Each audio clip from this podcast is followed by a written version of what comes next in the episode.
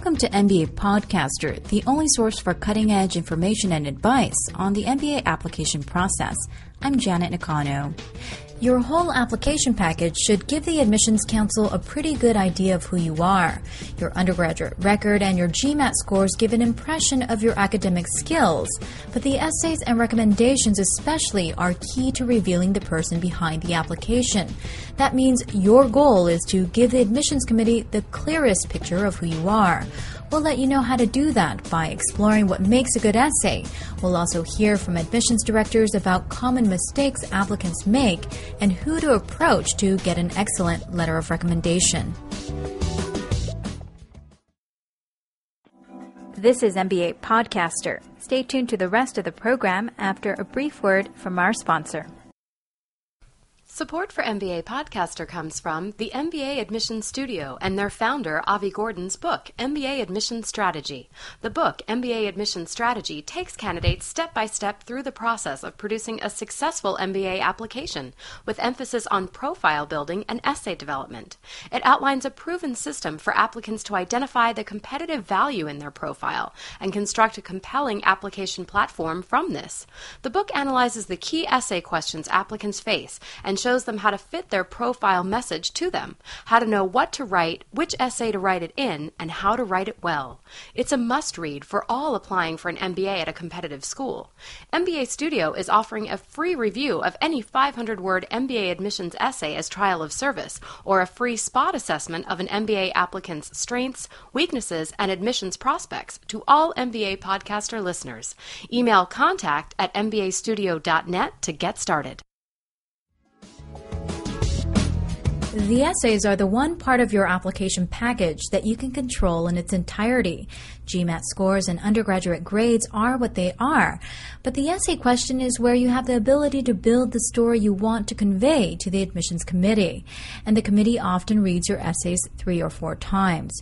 Linda Meehan is Assistant Dean and Executive Director of Admissions at Columbia Business School. The review process is a very thorough one here at Columbia and the application is completely thoroughly reviewed at least once where the entire application including all the essays are reviewed. There is a second reader. Uh, the second reader oftentimes will reread some of the essays particularly if they have any questions regarding what the comments were on the essays that were read the first time. And then it goes to a third reader which is me. And if there has been something of note in one of the essays, I could then read the essay. Uh, if I have a problem with the decision of the first two readers about what to do with the application, we would put that aside for a committee meeting. With several eyes on your essays, it's fair to say that even the tiniest mistakes will be noticed. Linda Meehan says you'd be surprised how many people don't seem to proofread their essays or they even neglect to use spell check. Careless mistakes can come at the cost of a bad impression. You can appear sloppy, hurried, and unprepared. But Linda Meehan says watch out for these other careless mistakes she's come across in the past. There are people that ramble on and really just don't know how to write.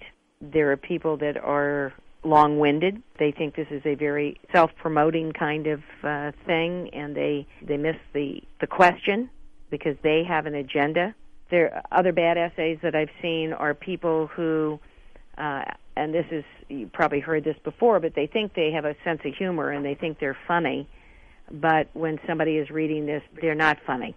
You know that's painful when that happens. Um, read an essay this past year that was in a very un. It really wasn't an essay. It was in a very unusual style, and the first essay seemed like, well, this was kind of clever and then by the time we finished reading all of the essays in there, nobody really enjoyed what they had done. So, you know, being cute or being that different in your approach to writing an essay may not work for you. There are a couple key points that readers look for in an essay. Number two, they're looking for information that gives them insight about you. And number one, Linda Meehan says it's really very simple. I think the first point is did they really answer the question? The questions that each school asks, some of them are related. You know, if you apply to Columbia, you apply to Harvard, you apply to wherever, there's going to be at least one question that everybody's going to ask in a different way. The rest of them, I think, uh, do change. We may be looking for very similar things in the essays, but the questions are different. And a mistake that a lot of people make is that they try and use one answer to fit all. And so, one of the things that makes a good essay is answering the question. And I know that sounds extremely obvious, but you'd be surprised. Linda Baldwin is director of admissions at UCLA's Anderson School of Management. She says she doesn't think people read the question, and maybe that's why applicants don't answer the question.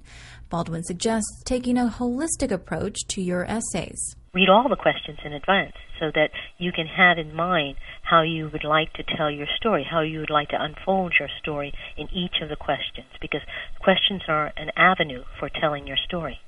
And so if you only take one question at a time and compose a response, you're not giving yourself enough time to think about how you want to share your story through each of these vehicles. That's one thing. The other is to realize that there are some limits in terms of how you should respond, so you shouldn't go on and on and on. You need to be concise and straightforward in your thoughts. And I think the most important thing that oftentimes is a, a mistake when writing an essay, not giving it enough thought. That it's one of those processes that is wonderful for you. It's a learning process at the same time, and it should begin early on. As soon as you are able to access the question, from any school, you should begin to think about them and subconsciously think about them. You know, when you're walking across campus or you're driving to work, think about those questions and then begin to compose responses and gather your thoughts. Timing is important, giving yourself enough time with these questions. Because what we're trying to get at is who you are. And if you you're doing them the night before, we're definitely not tapping in. Making careless mistakes won't bump you out of the race, but first impressions are always lasting, says Columbia's Linda Meehan. If about 80 to 85 percent of the applicants who apply to Columbia are one admissible, and two, a great portion of those are people we would love to have here, but we don't have enough room for, then there are lots of really fabulous people who we don't admit, and that's that's a true statement therefore, how do you decide who you take and who you don't take? And one of those things were did they really turn you off in their application, either because they did something silly like that in writing their essays, or that they were arrogant or self promoting to the point that it was distasteful? Those aren't reasons to turn someone down, but they actually don't make you endeared to the person either. Knowing what not to do will hopefully give you a leg up in the essay writing process. But now let's talk about writing. Paul Bodine is senior editor at accepted.com, an admissions consulting and essay editing service. He's also written the book Great Application Essays for Business School. Bodine says your very first step is to think. You want to begin developing a, a short kind of personal marketing message or a handle that will integrate uh, key themes, uh, strengths or experiences or interests that you want all of your essays to communicate. Ideally, you want a compact, multidimensional message that reflects uh, uniqueness factors, and that can be from professional life, personal life, community, school, things that make you distinctive to the admissions committee. And you know, you can get that by talking to your friends or family. They can help you work out what those themes or stories might be and you, they can focus on anything from hobbies to you know living overseas to your family background. Maybe you had unusual obstacles growing up. You can even focus on traits, for example, if you have a good sense of humor. Uh, if you aim for like four or five of these kind of themes to sort of unify all of your essays, then that's probably a good place to start. And then once you have those themes, then you can actually start really getting into the stories that are going to illustrate them. All business schools want to see qualities like leadership and teamwork, but Paul Bodine says some schools are notorious for valuing certain types of themes over others, and he says it would be to your advantage to tailor your essays to each school you're applying. For example, Harvard, if you're applying to Harvard Business School, you want to be you know, really projecting leadership stories across the board. Um, other schools, like say Kellogg or Duke, are kind of known for their their community or teamwork focus, and there are several other schools like that. So you obviously want to be telling stories that show you as as someone who gets along well with others and and that kind of thing. But actually, I think the best way to kind of customize your essays to a school is really to make a strong case that the school has the resources you need to prepare yourself for your for your MBA goals and and by that I mean you actually really refer to to resources at the school that are directly relevant to your goals and I'm talking about learning tracks or maybe professors certain courses or a business plan competition I mean, because there you really are referring to specifics at the school. It's, you're not just um, talking about general terms like like leadership. You're actually customizing your entire application to that school. Columbia Business School's Linda Meehan says be careful when writing with a particular theme in mind. All business schools are really looking for the same skills. These programs were designed to build the future leaders of tomorrow. I mean, that's part of the mission statement at Columbia Business School. So we're looking for the same thing. We just don't necessarily market that out front because it's a given if you take a look at our alumni and who they are and the leadership positions that they're in, you've got to be aware that that is what we've been doing all these years is looking for the leadership potential among an applicant pool. In terms of teamwork, all of our programs, including Columbia, are built on teamwork. They're all put into clusters. We want to foster that kind of an environment at a business school. You know, when people are giving hints that this school wants that and that school wants this and and so forth and so on, we're all looking for the same things. And there isn't a magic thing that one includes in an essay because you're applying to one school or the other. We're all looking for the same thing. We're all uh, virtually admitting the same people there are exceptions to that, of course, because it, it's a matter of numbers. Applicants from all walks of life decide to turn to business school and Paul Bodine says that the majority are those with banking and consulting backgrounds. He sees doctors, professional athletes, scholars, people in religious fields, those that were in the military, just to name a few, all wanting to get an MBA. And Bodine says if you have an unusual background, you can use it to your advantage. I actually think uh, people who come from unusual professional backgrounds are actually at, a, at an advantage. I mean, this is basically because the schools are looking for an interesting learning environment. They they don't want people who are just all from one field. And I think that the way to focus on on bringing that out is to devote maybe some space in the application to educating the committee about uh, your company or your industry if it really is unusual. So there can be some sort of creating of context in the essay. Actually, another advantage of coming from a small firm or an unknown firm is that you probably got more cross-functional exposure or uh, more leadership roles and that actually makes you stronger to the to the committee. So I think once you get over the hurdle of of making the committee understand what your background is, what the company does, and you know making it real, then it's basically a plus. Linda Meehan says Columbia is one school that really like to see an assorted student body. If you know about Columbia at all, you know it is a school that thrives on the heterogeneity of its applicant pool and the heterogeneity, which is a word that we use at Columbia, uh, we don't really use the word diversity an awful lot because diversity we think refers to ethnicity. Uh, heterogeneity has to do with your background.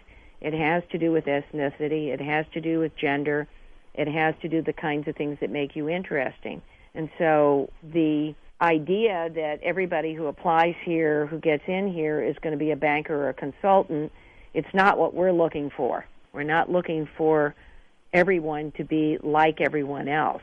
How should they do that in their essay?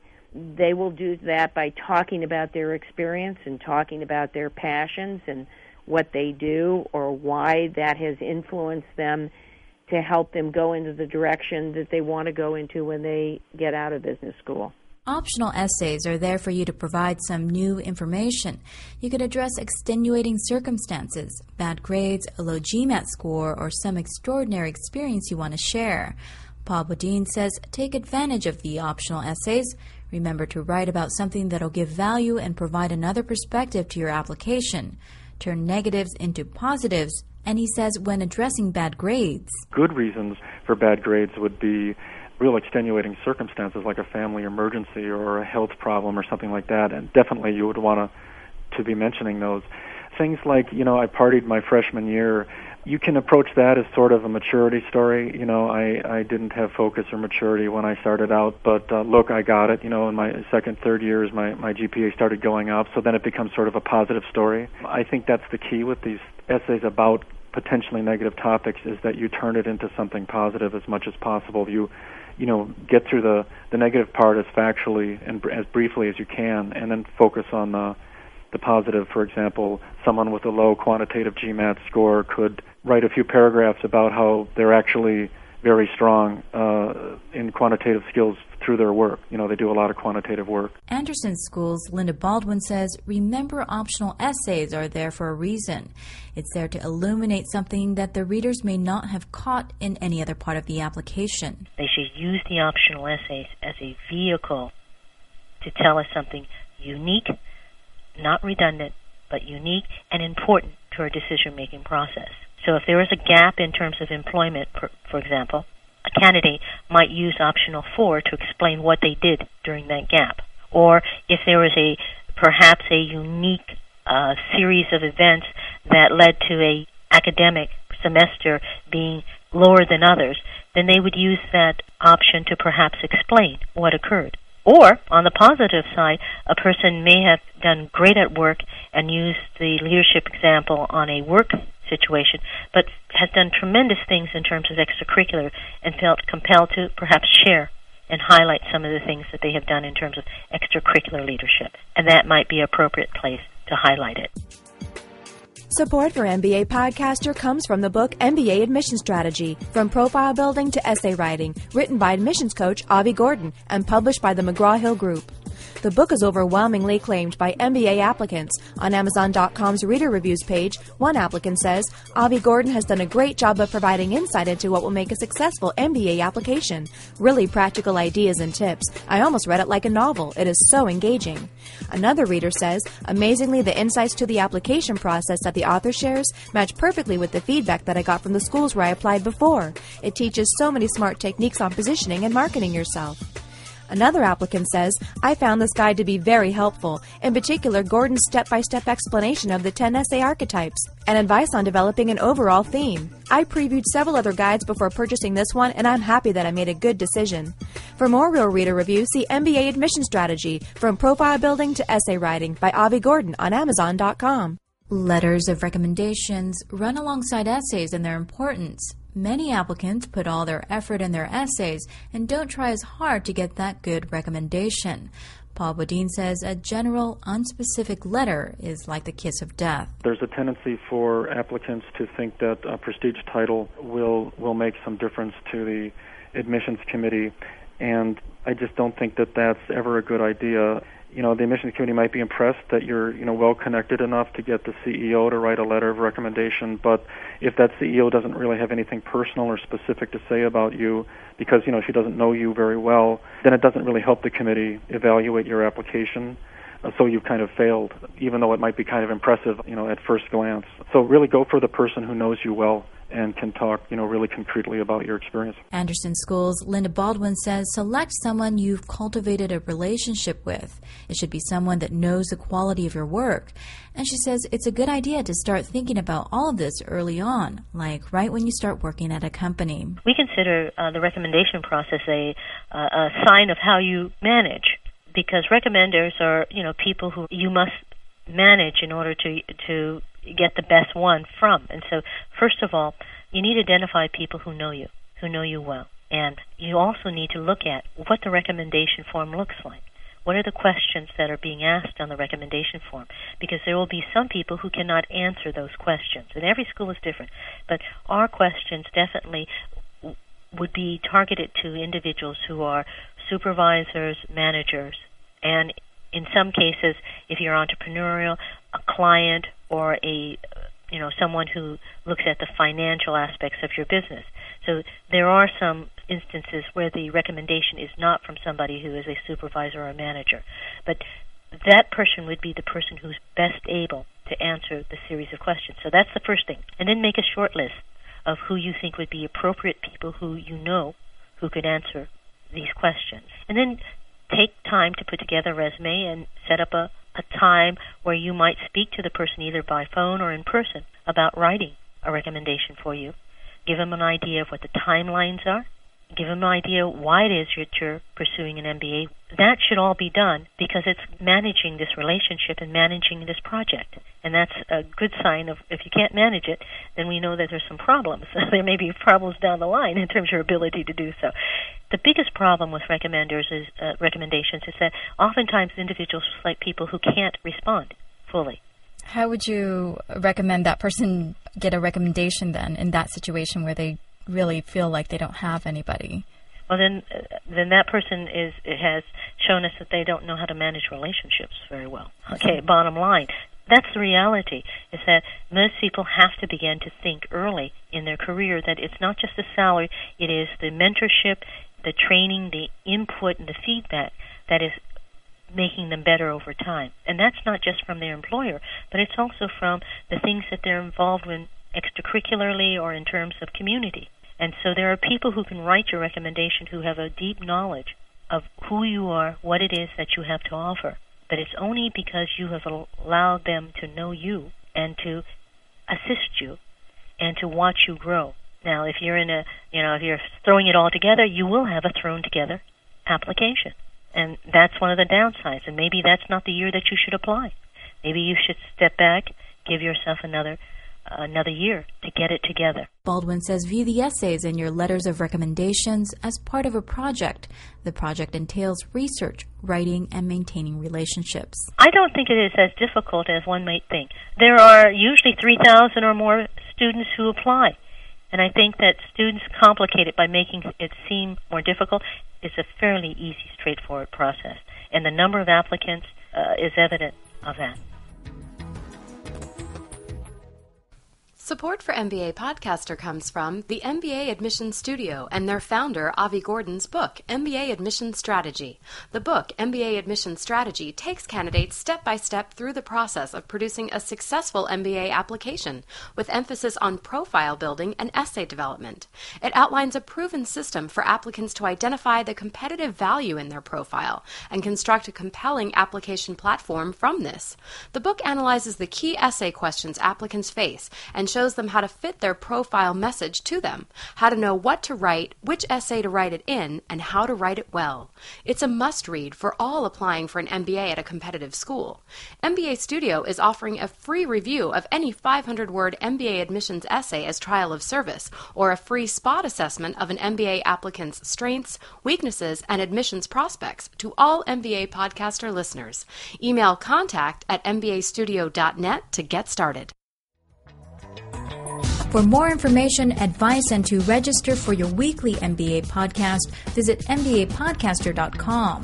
I'm Janet Nakano, and this is MBA Podcaster. Thanks for listening, and stay tuned next time when we discuss the top things you should be doing now to help you gain admittance next year.